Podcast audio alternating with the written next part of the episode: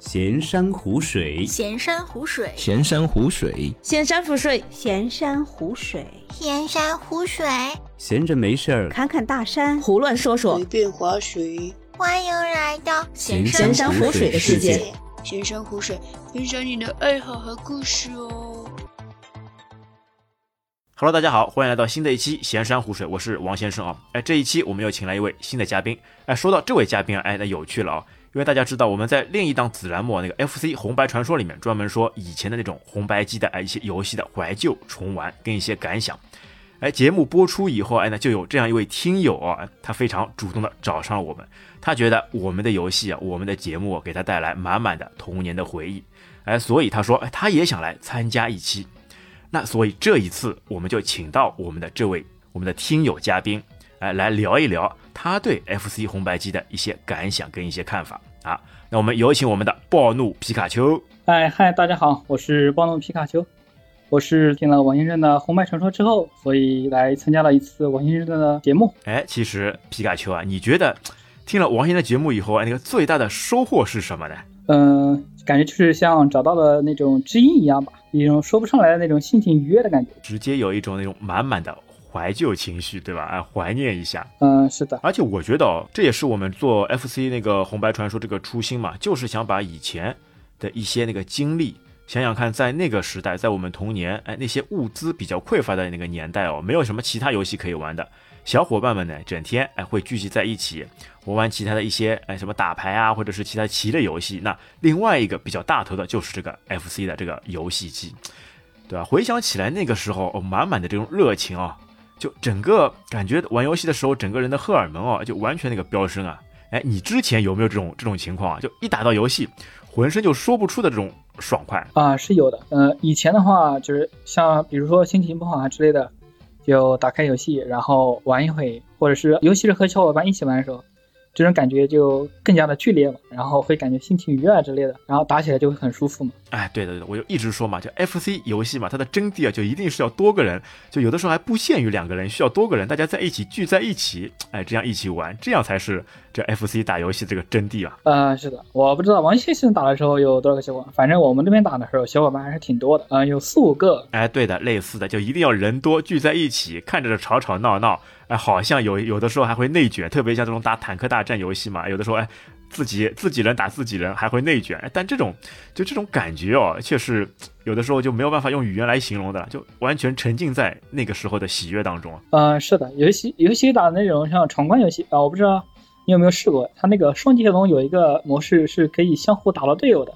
你像那种游戏的时候，哎啊，第一件事情就是先把队友打死。这样有什么好处呢？就两个人先相互 PK，哎，先把队友给坑死。那这样有什么好处吗？啊、呃，有的。我记得那个模式的时候，打死队友是可以获得一条生命的。哦，就把队友坑死，哎，自己长命。哎，那你那你的小伙伴不是要气死你的？你没事把我打掉。啊、呃，有的有的。呃，打着打着就变成真人 PK 了嘛。哎，对，就真人互打了嘛。哎，直接从那个游戏机上面直接手柄扔掉，哎，真人开始打起来了。哎呀，这种满满的回忆，有的时候怀念一下还是非常有趣的。对，哎，那你是从什么时候开始玩那个红白游戏机的呢？嗯、呃，我的话其实是没有玩红白机的，我是从小学二年级的时候，然后那个时候国内就已经是小霸王了，然后那个时候都是在玩小霸王游戏机的。啊，对，呃，小霸王虽然是那个盗版游戏啊，但是它给国人啊，真的是把这个游戏机，把这个 FC 的游戏啊，就普及的一个最大的一个工程。那那你那时候玩的是自己的那个游戏机，还是哎，比如说是？哥哥姐姐啊，或者是亲戚给到你的，或者是小伙伴那里的游戏机呢？嗯，我的话，我是没有游戏机的，然后是去和小伙伴们，然后他们是有的，就是我是去他们家，然后用他们的机子和他们一起玩。我自己的话，我的第一台，我的第一台游戏机是我在初中的时候攒了好久的零花钱才买的。我感觉很多人都有这种类似的经历，哎，哎，对吧？就第一台游戏机可能往往不是自己的，就像我，哎，是那个。哥哥姐姐淘汰下来的，而像你呢，就是到那个小伙伴那边去蹭打。这我觉得就之后啊，就直到现在啊，就可能我们一直在这个 FC 游戏机里面的情怀，也可能跟当时那些经历有关。因为当时别人的机器嘛，可能打得少或者打得不过瘾，哎，那现在当自己拥有以后，就有这种哎报复式的游玩这种感觉，哎，对对不对啊？就就想一定要，比如说你通关，一定要把它通掉。哎，不管有很大的艰难险阻，有很大的困难，就一定想办法，哎，把它给一关一关打打通，就可能是弥补一下之前啊就遗失的一些那个童年乐趣。这个肯定是有的，因为毕竟你和别人一起玩的时候，哎、不可能就是全部按照你的想法嘛。就是有很多游戏，比如说有一些游戏你爱玩呀，但是他们都不爱玩，这你怎么可能拿着别人的游戏，打了你喜欢的游戏，让别人在旁边看着，这肯定是不合适的嘛。啊，所以就有了自己的游戏机之后，肯定是要把那些喜欢的游戏，哎，全部都打个一遍。不达目的不通关，誓不罢休。那其实现在你还是经常性的会去玩一些，对吧？这个 FC 的游戏吗？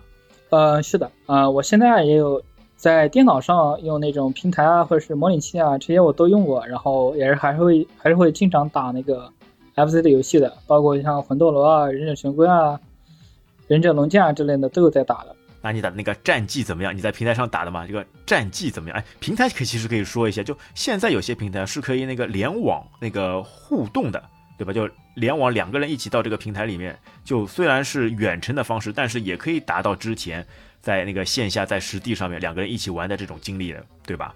嗯，是的，它我现在用的平台的话，主要就是用邮局的那个对战平台嘛，主要的用就是用这个平台吧。平台的话，其实它就没有什么战绩嘛，就是说你个人全凭个人技术嘛。但 FC 它是没有那种什么胜负的胜负的那个概念的嘛，它就是你各凭技术嘛，你打得好就是好，你打得不好就是不好。哎，那对于你来说，你的战绩哎怎么样？哎，我个人的水平的话还是很可以的，大部分的游戏我还可以，还是可以很轻松的通关的。哦，所以这也是我们这一期节目请这位嘉宾来的目的，对吧？他是一位 FC 上面的游戏大神，呃，很多游戏啊，很多之前我们说的什么绿色兵团啊、沙罗曼蛇啊这一些啊，他都可以哎轻松的通关，而且是不在任何的比如说作弊码或者是卡 bug 的情况下面来完成的。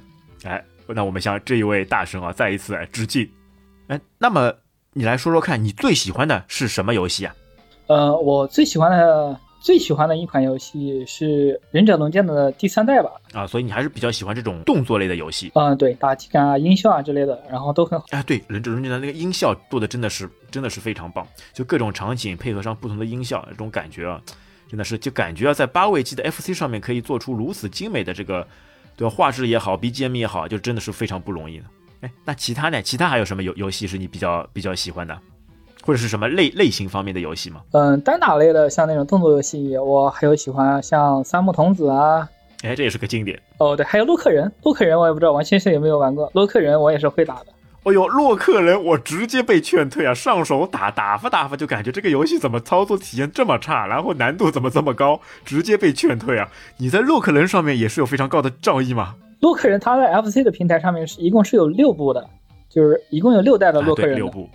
呃，我的话我是打全部能通关啊、呃？那倒不是，我主要是打第三代和第二代的，其他的倒就是没有没有特别的去玩过，只是有一些了解，可以打，但是没有打的那么好的。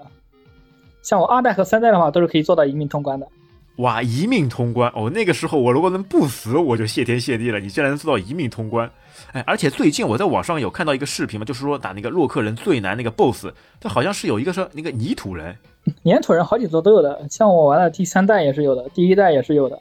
哇，那个打起来是不是真的就非常的麻烦？就你要掌握好所有的节奏跟所有的一些地形，来做一些非常快的做一些变化呢？嗯，有的。尤其他那个第一代，第一代的那个操作手感其实是很差的，它那个粘土一块一块分过去，而且每次触碰呢都会掉很多血，所以就特别的难打。啊，对啊，而且包括你洛克人，他关键诟病比较多的嘛，就是你跳起来就不能动了，就不像魂斗罗什么的，你跳起来有的时候还能在空中扭捏一下，前后还能动一宿，对吧？你这个跳起来往前跳就只能往前跳，你当中就不能再往往回走了，就操作体验就感觉哎很奇怪的，很很难过。其实第其实第三代的话，呃，就是我看了别人看别人打之后，然后学到一个特别的方法，然后可以用那个飞行道具，然后飞到粘土人的地方，在粘土人出现的一瞬间，然后用那个蛋直接把他连死，就开局就可以直接把他秒掉，然后呢就省事了很多。哎呦，这也是有个 bug 啊，有 bug 以后确实哎打起来就非常容易跟方便了。其实它第一代也是有 bug 的，第一代你快速的按暂停。然后再继续，再暂停，再继续，它是可以反复刷新子弹的伤害计算的，就是你按一下暂停，然后再开始。它那个子弹在怪物身上又重新会计算一次伤害，哦，那就怪物打起来就更加更加容易了。就是你一发子弹，然后你反复的按暂停，只要你按的够快，你可以一次子弹打出来三次伤害。双打游戏当中，你有什么特别哎令你可以怀念的吗？双打游戏的话，那最经典的就是魂斗罗，哎，这个不用说的嘛。然后就是像忍者神龟啊、雪人兄弟啊，这些都是，还有双截龙，哎，这些都是我个人特别喜欢的。哎，你有没有想象过，就当时啊，跟小伙伴一起双打的时候，哎，那种非常激动人心、扣人心弦的这种精彩画面，对吧？哎，你比如说你双截轮，对吧？哎，你要出那个旋风腿，哎，两个人一起配合，那直接就范围就加大。然后配合以后，特别像那个第三代，它不是可以那个架腿嘛？呃，架过来架过去，呃，相互配合，哎，这就是游戏当中啊，都带给我们无限的这种怀念啊，跟这种这种非常开心的这种画面。哎，那魂斗罗上面，哎，你能不能就一命通关，一命速通呢？一命通关第一代我是可以的，然后第二代一命通关也还行。但是速通的话，那就要各个每个地方都要打到极限嘛。然后那个我是没有练过的，速通的话不太行，但是一命通关我还是可以的。哎，那你在一命通关当中啊，就比如说你打的时候有没有什么这种经验嘛？你是就就反复练，就通过不断的死、不断的练，记住他每一个就敌兵出现的这个位置，哎，是通过这种方式来不断来锻炼自己的技能的吗？嗯，对，你想打一命通关肯定是要背图的嘛，就是每个地方会有什么兵啊，比如说魂斗罗，他那个后面不是有那种架炮台的那种兵嘛，就是你要不背的话，你直接往前面走，然后他突然一枪过来，你是反应不过来的。你只有背图，你知道后面那个地方有，然后你过去的时候就直接躲，你有提前那个躲的意识了，这样你才能躲得掉。你觉得这种背图这种就非常枯燥跟乏味的背图这个东西，在你整个 FC 的体验上面，这个乐趣是什么呢？就 FC 本来都打起来就打一个乐趣嘛，对吧？我畅快淋漓的完成这个比赛，但你背图以后，就经历过一个非常枯燥的这个训练或者是学习的这个过程。哎，你觉得这个意义是在哪里的呢？精进自己的技术啊！以前，呃，比如说打魂斗罗嘛，就一直打不通关嘛，然后，哎，你三条命，然后再续关还是打不过去。续关用完了之后，然后它是会回到第一关的嘛，一直打不过去，那就只能练了呀。然后反复的练，然后每个地方都背下来之后，你就可以打得更远嘛。然后到后面一直练到最后打通关为止嘛，意义就在这里啊，打通关嘛。啊，还是在于整个非常爽快的通关，因为当当中当你。那个死掉以后不能通关以后呢，就还是非常懊恼跟后悔的。哎呀，我为什么不多记一点东西，可以直接通关，对吧？这直接通关以后的这种爽快感啊，都是在游戏过程当中啊，可能也是另外一种感觉。它 FC 的游戏嘛，通关那肯定是最大的乐趣嘛。这游戏打通关了，就是那个有一种毕业了的感觉嘛。对啊，其实 FC 上面呢，还有一个非常与其他这种游戏很大的区别，因为它没有存档的啦。对吧？你机器一旦关掉，这个游戏就结束了，你所有之前打的一些辛苦嘛，就全部都白费了。但是就只能在这个短短的这个几个小时或者几十分钟这个时间之内啊，想办法快速通关，哎，这才是它的游戏的那个真谛跟乐趣嘛。嗯，对了，它像后来的话，像电脑有了那个存读档之后，它那个其实难度就有下降了，因为你存档在读档之类的，你很多的那个失误就可以避免了。但以前不是，以前用小霸王打的时候，你同一个地方死好多次，那都是经常的事情，啊，每次都特别的气。所以就之后就萌生了想要好好的背图背下来，每个地方哎是怎么出现的，就可以很好的来避免，哎，争取就一口气全部都通关。啊，是的，你就比如说那个魂斗罗，经常拿着 S 弹，然后每次都是到第三关到后面那个跳高台的地方，哎，在那边死了好多次，每次到那边都死。而且每次都是死在同一个地方，就特别的气。哎，对啊，就那个时候水平还没有练好，总是会死在同一个地方。但其实说到现在打嘛，你不是用那个键盘模拟器来打吗？哎，那你感觉你现在是用这个键盘熟练点呢，还是用这个手柄？就像原本那种怀念的感觉，用手柄打起来会比较更加舒服呢？呃，刚用键盘的话，肯定会感觉不不舒服了嘛。它那个键盘跟手跟手柄的那个操作感觉其实是差很多的。但是打多了之后，你会感觉还是用键盘更舒服一点，因为它那个键盘的话，你操纵的精准度会比手柄要高一点的。那那个键也多了嘛，你可以对吧？十个手指同时来控制啊，你手柄上只能用两个大拇指啊。但是我个人感觉啊，就我一旦上了键盘，我就感觉我打不来游戏了，就完全这个就找不到这个感觉，完全没有这个感觉。只有啊，把这个手柄。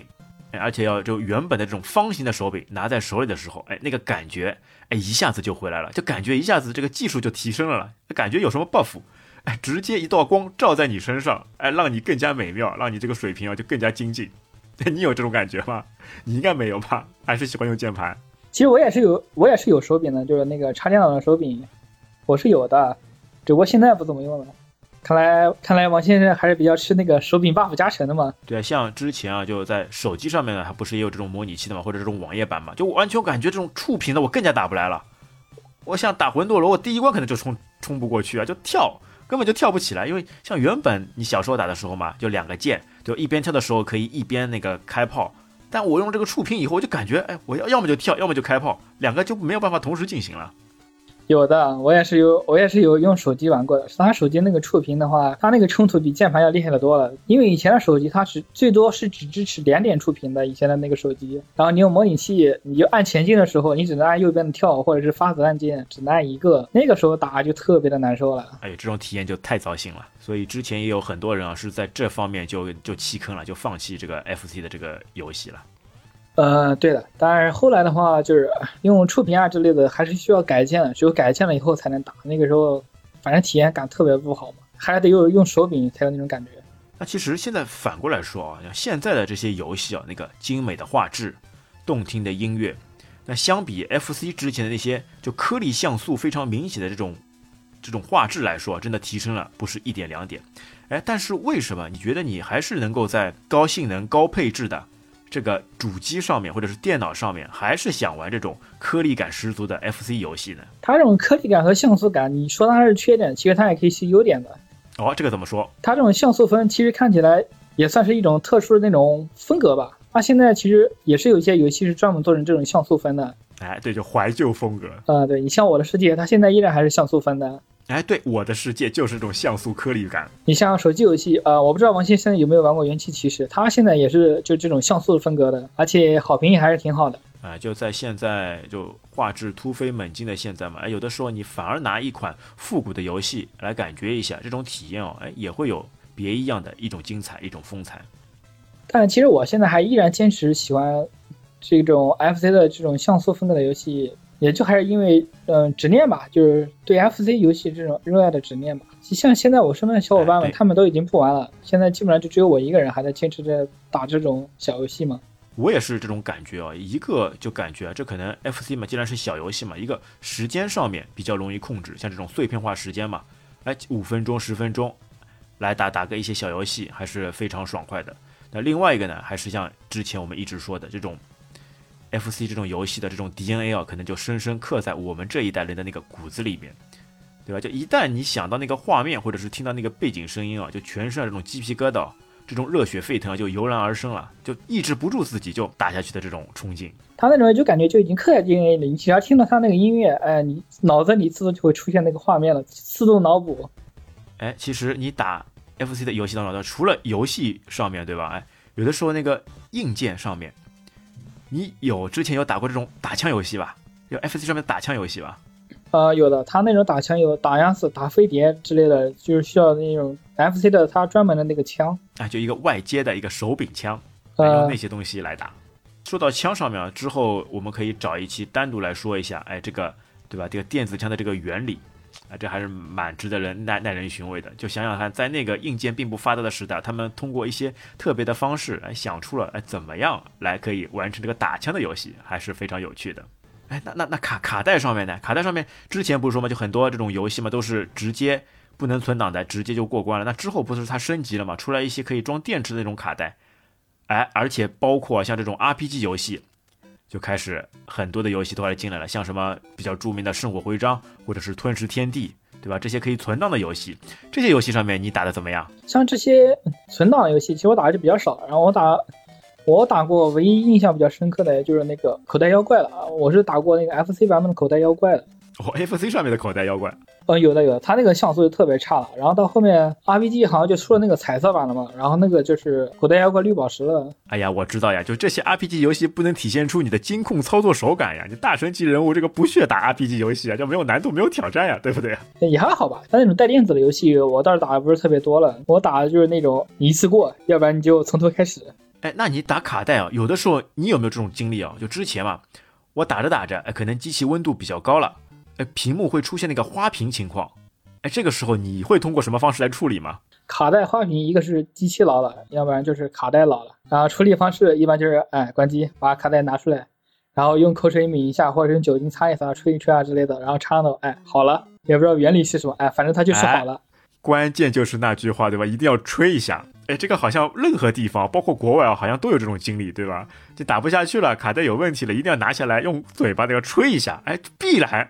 哎，这个问题就能被解决掉，这还非常奇怪的。哎，代代相传的秘法，也不知道是谁传下来的，哎，反正就是有用。哎，确实非常用。就之前节目里其实我们也说到过嘛，有可能感觉啊，一个嘛，呃温度比较高了，对吧？升温了，你拔下来嘛，原本就降温了。再加上呢，可能会有些因为温度高嘛，它可能会把旁边的一些灰尘什么的给吸过去。那你吹一下就把灰尘给吸掉了，那金手指上面就焕然如新了，就可能就好了。呃，它是有这个可能的，因为它有时候我是有用那个酒精擦嘛，擦那种金属片，擦完之后也是有好，那你还高级了，我们那个时候酒精都没有的，都不知道酒酒精在哪里的，你还能用酒精来清洁它。哎，偷爸妈喝的嘛，对不对？爸爸呀、爷爷之类的喝那种白酒，酒精倒出来一点，擦一下就好了。哎呦，你哇，你直接用白酒啊，这个度数行不行啊？这个哎，反正条件有限，对不对？哎，也是没有办法的事情啊。反正擦了之后能玩就行。哎，就不管它后果是什么，反正擦好以后能玩，哎，这就是那个时候的最大乐趣了。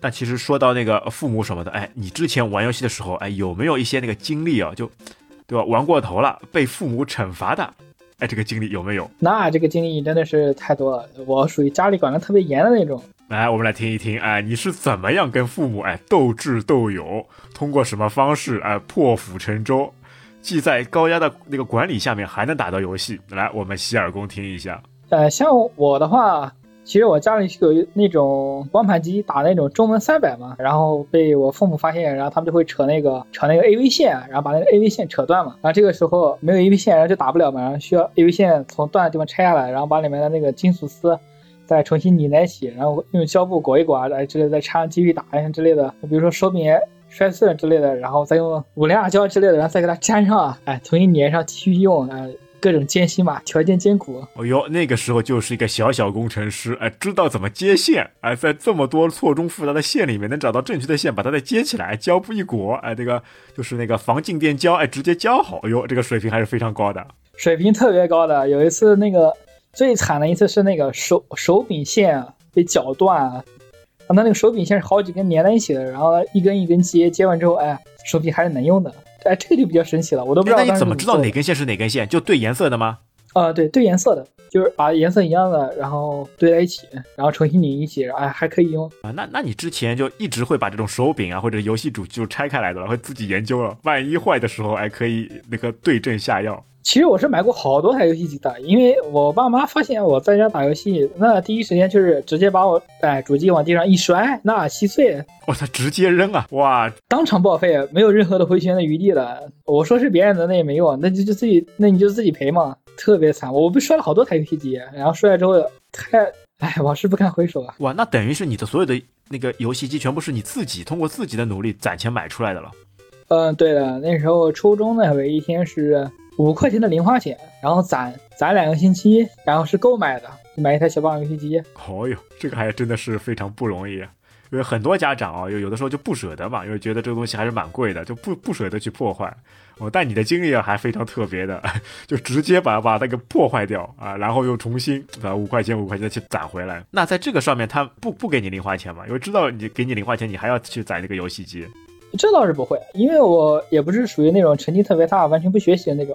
就我初中以前，初中小学我成绩都还是蛮好的，然后每天都是有固定的零花钱的，这个他们倒是没有特别的限制，就只是看见我打游戏的，然后他们就特别的不爽。哎，那他们有没有把电视机给砸掉的这种情况，对吧？啊，把这个根源给拔掉。这个这个还是不至于的，毕竟以前的娱乐活动也就只有看个电视什么的，砸了之后那就全完了嘛，对不对？自己也没得看了。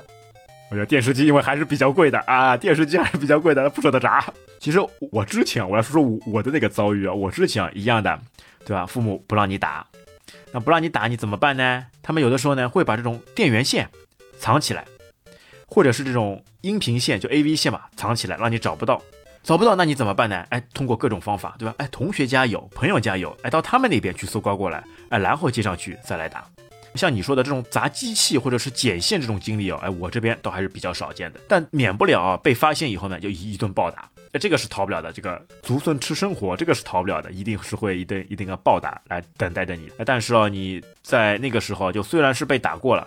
对吧？打的时候知道疼，哎，知道连连求饶，会保证以后不打了。但往往啊，好了伤疤就忘了疼，哎，过了几天，过了一段时间啊，你又会哎复蹈重辙，哎，又想把这个游戏机给对吧重新拾起来。所以那个游戏啊，就真的人家说，有的时候游戏沉迷沉迷嘛。对，那于那个时候来说的话，哎，确实是有这种这种这种感觉。哎，但其实现在来想想啊，哎，对吧？就可能有的时候你废寝忘食的去玩款玩一款游戏呢，就并不值得。但在当时那个小的时候嘛，哎，但是就是想，也不知道不知道哪里来的这种精神或者毅力啊，就是一鼓作气的，一定要把这个游戏通关。就特别像之后比较长的关卡嘛，或者是有带电子这种关卡嘛，你如果不把它完全通关呢，总觉得心里有个什么念想，啊，就一直感觉哎，什么事情没完成，对吧？这也可能对今后啊这个人的成长当中啊一种那个坚持。哎，或者是一种那个持之以恒的这种毅力啊，也是非常好的一种锻炼。哎，你觉得呢？有肯定是有的，就是你这个不行，就哎一定要把它搞定啊之类的这种坚持，肯定还是会觉得不行，哎就马上放弃的。世上无难事，只要肯放弃，这肯定还是不太行的。你包括像什么工作啊之类的，这些肯定到后面都还是要自己解决的嘛。没有毅力啊之类的，肯定还是不行的。这个还是有培养的，有培养。而且说到那个时候就偷打嘛，就还有一招绝的，你看。你打了以后不是会有热量嘛？你电视机上面不是也会散发那个热量的嘛？那个电风扇，哎，一定啊，不是对着人吹的。你夏天的时候不是对着人吹的，一定是对对着那个电视机吹的，为的就是什么呢？让它快速的散热。哎，而且有的时候呢，会有几个好朋友嘛，他们会在外面放风。哎，差不多估算出了父母就要下班的时候，那几个人在外面放风。哎，一旦有什么风吹草动啊，及时第一时间哎报告，然后快速以最快的速度，我之前试过的，三十秒钟把把线全部拔下来。对吧？把机器全部理好，放到那个地方，然后把电视机嘛，那个时候我们电视机上面都是会有一个防尘罩，哎，把那个防尘罩迅速的把它打下来，然后一摸后面温度，哦，哎，凉凉的，那就放心了。因为父母他们也知道的了，一进来，对吧？看到你，哎，没有事情，那么乖，那肯定有异常。首先就去摸摸电视机后面，看看热不热，啊，因为已经散热散掉了嘛，一摸哦，没什么，哎，那就心安理得了，哦。这做的一些坏事啊，就不会被发现了。其实你像我的话，我家那边你看电视是没有关系的，所以像电视热这种情况是没事的。但它那个变压器，就那种电源嘛，我们这边叫变压器，它那个电源就是你打了时间长了之后，它那个对啊，我们那个叫那个方棒啊，方棒，呃，我这边是四方的，我们这边它是叫做变压器，就是你打了时间长了之后，那个变压器会烫。特别的烫手，然后这个时候一就要给变压器降温，哎，这个是我们主要要降温的，就怕那个变压器烧掉，然后就哎就不能打了，所以给它降温。哦，哎，这倒也是啊。所以我们优先降温目标，哎，是它一般就是赶紧停下来，把它放在外面，然后呃吹吹啊，或者拿出去散散，啊，等它凉了之后才能继续打。哎，爸妈回来之后第一件事就是赶紧把那个机子什么的都拆下来，赶紧藏好，然后把电视机开着，就直接开着，所以它那个电视机有温度是没有关系的。但游戏机一定要藏好，哎，一旦被发现，那就没有了。哎，能躲就躲，实在躲不过了，那只有哎拿自己的皮肉哎去硬扛。但是打游戏的这个乐趣啊，就始终是不会磨灭。哎，和父母斗智斗勇嘛。那不仅手柄被砸，包括像什么卡带啊、线啊、变压器啊、机子啊之类的，哎，各种损耗不计其数吧。哎，那你从现在这个角度来看啊，你觉得这个 FC 游戏啊，有没有给你这个人生经历呀，或者是这个整个人生道路上有没有什么这种感悟吧，或者是有什么这种学习到的一些东西吗？其他这个 FC 游戏的话，主要就还是情怀和一种坚持吧。现在你依然说喜欢 FC 的人，其实真的是不多了。像现在你能说你什么喜欢 FC 啊之类的，一般也就是那种比较怀旧啊，或者是比较坚持啊，一般就只有这种人了。我身边基本上反是见不到了，就也就只有我还在坚持打这个了。其他这个主要也就还是坚持，还有信念吧。你始终有一个信念，就是你觉得打 FC 它比较好，那你会接着它玩。现在那些个游戏。哎，其实说真的，它反而还不如以前那些 FC 做的好了，也算是游戏厂商的这个信念不如以前了。对，因为现在的这种观念呢，就很多游戏里面就是氪金，哎，不停的往里面充钱，你能带来非常大的这种胜利的，或者是游戏这个优越的这种质感。但像之前的这个 FC 啊就完全通过你自己的技术了。通过你自己不断的摸索，通过你的持之以恒的这个努力啊，才能达到最终的通关。所以它这就是完全两种不同的概念啊。对它现在，你像手机游戏啊，它一般就是那种充嘛，只要你充的够多，你就够强。都是那些同一款游戏，同一个游戏模式，然后换了划分之后，或者是换了人物之后，哎，就是一款新的游戏了，重新充钱啊之类的，它就没有以前的那种 FC 给你的那种感悟多。对啊，就现在来说，现在的游戏嘛，等于是你拿钱换时间。而原本的 FC 上面呢，往往就是你用时间来换这个愉悦感，虽然最终啊都是这种满足感，就通关以后或者是胜利以后的这种满足感，哎，但它这两个呢，就现在来看，还是有两个非常极端的这个区别。那你其他上面还有什么想要补充的吧？在 FC 你之前玩过的一些 FC 的经历上面，FC 我的经历大概就是玩到后面，我已经可以自己处理 FC 机机器，包括机器出了各种问题，像变压器啊之类的，像手柄啊之类的都乱配嘛。就比如说这台机器然后主机被砸了，没来得及藏，然后这台机器配那台机器，你拼一台出来，啊，对有的拼一台出来有的有的拼过的拼过的，像手柄之类的我也拼过的。那你会拿上什么那个电烙铁把它们重新焊接吗？啊，不是，那那倒不行，那个我也没那个工具啊。像手柄之类的倒还是可以的，比如说这个手柄的那个电板电板坏了，你可以把这个电板拿出来装到另一个手柄上面，这个是可以的。它那个手柄里面是有一个电路板的，我不知道你有没有拆开过。哎，对的，很小的一块电路板，你看着手柄很大，对吧？它其实里面电路板很小的一块，然后按键上面都是有一些胶圈来起到那个呃弹性作用。啊、对，但有了那个线啊，它那个接触啊之类的有问题，然后把它拆开之后，把换另把另一个手柄的电路板换上去之后，哎，就可以用了。那这种我都是可以，哎，我都是可以一个人给它修掉的。哎，那你就不通过那个焊接，直过直接是通过那个绕线吗？绕线向上胶带的这种这种方式吗？啊，就是换电路板嘛，把这个电路板换到那个电路板上面，或者它那个都坏了，然后那你不是要焊接下来吗？啊，不是啊，它是换，就是它那个壳和里面的电路板其实它是两个部分的。哦，等于是把你的那个主板拿下来，放到另外一个好的壳子里面。嗯、对，因为它因为它那个你父母摔了嘛，它先往地上摔，一般就是壳的损伤比较大，它里面电路板损伤是比较少的。然后把它收起来，以后是可以用得到的。对啊，哎，换一下，换个马甲继续玩。你像我印象最深的一次，它是有一次那个是我的主机被摔了，然后主机壳是碎了，但它里面里面还是好的，但是主机壳，哎、等父母走之后，然后再把那个主机收回来，主机壳重新给它拆下来，一块一块拆下来，然后放在鞋盒里面，然后再重新装上用，哎，还是可以用的。哎，这方法也比较好的，对吧？壳子不要了，直接哎拿它的主板，这个这样还对吧？对散热还有更加好的那个作用呢。好，那那最后啊，哎，让你最后啊有一句话或者两句话来总结一下你整个游玩这个 FC 的这种经历啊，你会怎么来归纳总结呢？从相识到相熟，然后到最后的算是精通吧，一路陪伴吧，然后到现在也还是一直在坚持的。我觉得也还是可以去多尝试尝试的，去去接触一下 FC 的。你包括像以以后的这些小孩子们，他们直接接触的都是从手机开始，已经就已经不会再有人去分这些了。但是我觉得的话，有机会还是可以让他们也接触接触的，就是安利一下嘛。寓教于乐嘛，就很多游戏呢，你锻炼一些大脑嘛，哎，通过一些游戏呢，确实是可以很好的哎来弥足的。像像之前有那个调查研究有说过嘛，就老年痴呆，老年痴呆这个症状嘛，你让他玩一些游戏嘛，哎，可能是可以很好的缓解这种症状的，或者是这种益智类的游戏。其实 FC 上面也有很多这种益智类游戏，特别像你小霸王上面，对吧？很多这种呃什么那个打文字的啊，或者是做算术的啊，都会有，哎，这也不失为一种很好的方法。让你在这个繁忙的这个学业当中啊，稍微放松一下，又能学习到一些东西。嗯，有的。我记得他那个金刚系列好像是出过一款数学的那个游戏的，就你需要拿不同的数字啊、运算啊之类的。哎，运算你直接去吃到那个运算结果的那个水果，呃，包括像那个大力水手，它里面也有，就英文的嘛，就直接拼写嘛，啊、做那个拼写也是会有的。啊，今天非常高兴啊，请到我们的大神哎，暴怒的皮卡丘来做客我们的节目。哎，总之就还是一句话，在 FC 的道路上面，如果有更多的志同道合的朋友想跟我们一起来怀念的，哎，都欢非常欢迎大家可以加入到这个 FC 的大家庭当中啊。同时啊，也呼吁大家可以订阅我们的子栏目那个 FC 红白传说，让我们一起怀念、重玩，感受一下之前感受过的那些经历。